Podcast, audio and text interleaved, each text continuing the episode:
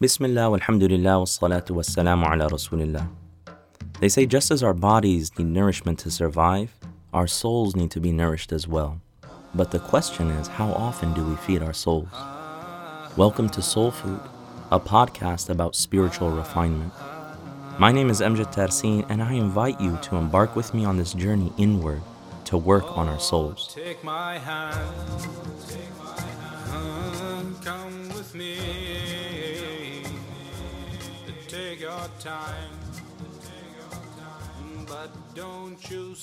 Assalamu alaikum. Welcome to episode 17 of Soul Food, where we're just going to really reflect and commemorate one of the most important events that occurred in Muslim history, and that is the Battle of Badr.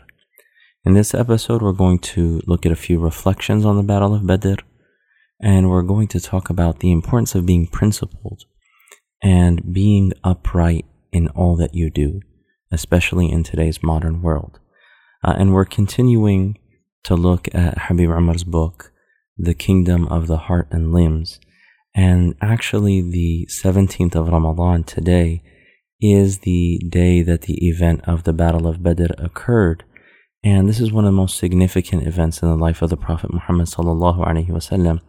And this battle, despite it being a battle, uh, and some of the obviously negative connotations around violence uh, and Muslims in the modern world, but it's important because it was a turning point for the Muslim community, and that it was a principled stance that the Prophet Muhammad, peace and blessings be upon him, and his companions took uh, that really uh, established their presence and their validity as a faith community in the face of uh, aggressors and those who had really been fighting them for many years leading up to this point.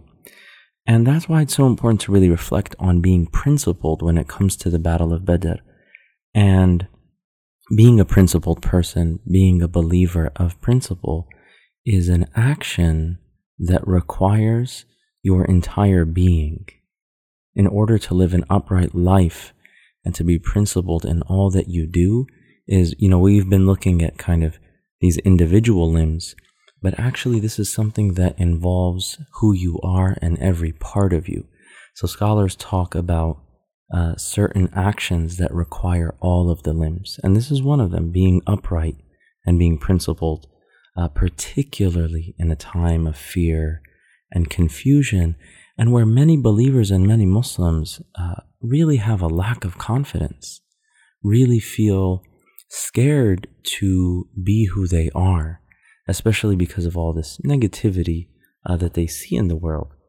And being true to your values, especially in the face of criticism, is one of the greatest acts of courage. And one of the things that we see at the Battle of Badr is that it was a great act of courage. The companions, they didn't even know if they were going to survive this battle. Uh, and there were 300 Muslims fighting another army, the army of the disbelievers, who were constantly being aggressive towards them. They had a thousand. But the companions with the Prophet Muhammad, peace and blessings be upon him, they were willing to defend themselves for what they believed in. They were taking a principled stance and they were standing with Allah and His Messenger, even in the face of what seemed like certain defeat. And the Prophet ﷺ, another lesson for us to think about in the month of Ramadan, especially when we're faced with hardship, you go, you will go through things in your life that are not easy. And once again, we ask Allah subhanahu wa ta'ala for afiyah, but there are things in life that, that are not sweet, that they're bitter. So how do we deal with that? And one of the things that we learn in this very severe and serious event that occurred in the life of the Prophet is that the night before, he stood up all night in prayer, asking Allah subhanahu wa ta'ala for assistance. And that's something that we should really think about and reflect on. We talked about dua and asking. It is not the last resort, but it's actually the first resort of the believer. And then what do we see as the result? Is that Allah subhanahu wa ta'ala promised them victory and he assisted them with 1,000 angels.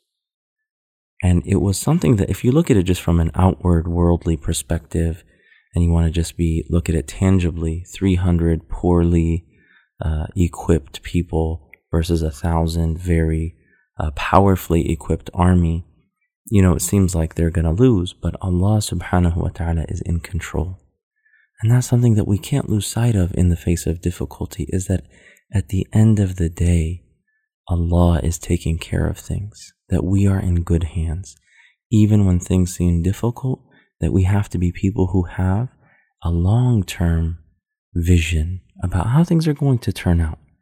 And that brings us to the next point of being upright and really striving to prefer what Allah wants from us over what might seem popular, right? And really choosing that uh, in the face of, of potential criticism or misunderstanding or misrepresentation, but actually to take that stand and to say, you know what? This is what I believe. This is who I am. And I'm going to meet Allah subhanahu wa ta'ala with that, even if others might not like it. And the state of believers throughout history, all the prophets and messengers, Noah, Abraham, Moses, Jesus, all of them, they faced people who didn't agree with them, who criticized them, who ridiculed them, who made up lies about them. So this is nothing new. You know, and, and a lot of young people, and I'm sure maybe even, you know, you might have felt this way. I know I have some days, is that it just feels like, man, can I really keep on going? But you have to hold on and you have to remain upright and have that courage that the earliest community had, even when things didn't seem like they were going to work out. So, and recognize that Allah is in control. And I want to, you know, uh, reflect on a contemporary example.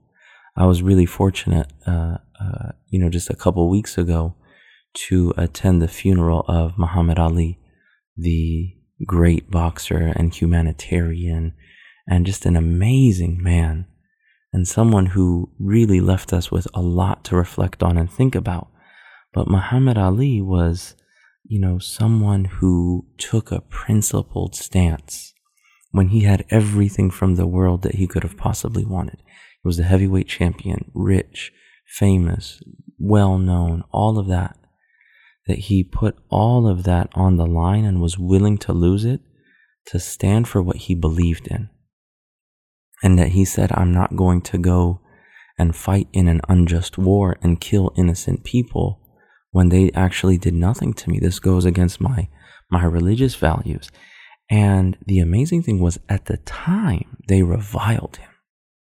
They, the media really turned him into some strange cult like person who was going against all the values that they believed in. But the result over time was that because he took that principled stand, that he gained the respect of even those who disagreed with him. That, and that he inspired the world. He inspired people to really hold on to their values. And he lost his title, he lost money, he lost all of those things. But he really uh, stood by what he believed in. And you see people nowadays saying, if I could just be half the man he was, if I could stand that stance, which wasn't easy, you know, and you see the respect and the love that people have. But at the time when he made that decision, he couldn't have known that things would change and that people would actually one day favor him. When you make that kind of decision in the moment, it's tough. And you don't know if people are ever going to come around or not, but it's not about people, it's about doing the right thing. It's about being upright in all that you do and seeking Allah subhanahu wa ta'ala's pleasure. And Allah takes care of you at the end of the day. And we see that in, in the Battle of Badr. It wasn't about an outward victory. They weren't going to just defeat this enemy, but it was about preferring Allah and His Messenger over everything else.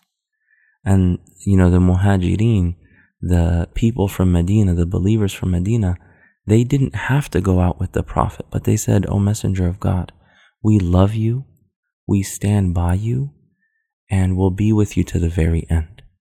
And they remained principled. And Allah subhanahu wa ta'ala took care of them.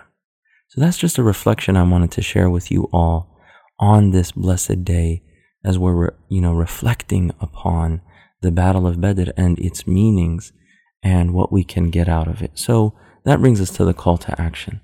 The call to action is simple. Don't be ashamed of your beliefs. Do the best that you can and know that Allah subhanahu wa ta'ala is with those who are mindful of Him. But when you're feeling down, just remind yourself of, of history. Remind yourself of those who came before you and don't be ashamed. And hold on and just do the best that you can. And we ask Allah subhanahu wa ta'ala for tawfiq. And we ask Allah that He grant us courage and that He grant us ease and that He grant us His protection and that He makes us people of truth and of strength and of resilience and of mercy and of compassion and of reconciliation in all that we do. وصلى الله تعالى على سيدنا محمد وعلى آله وصحبه أجمعين السلام عليكم ورحمة الله أستغفر الله إن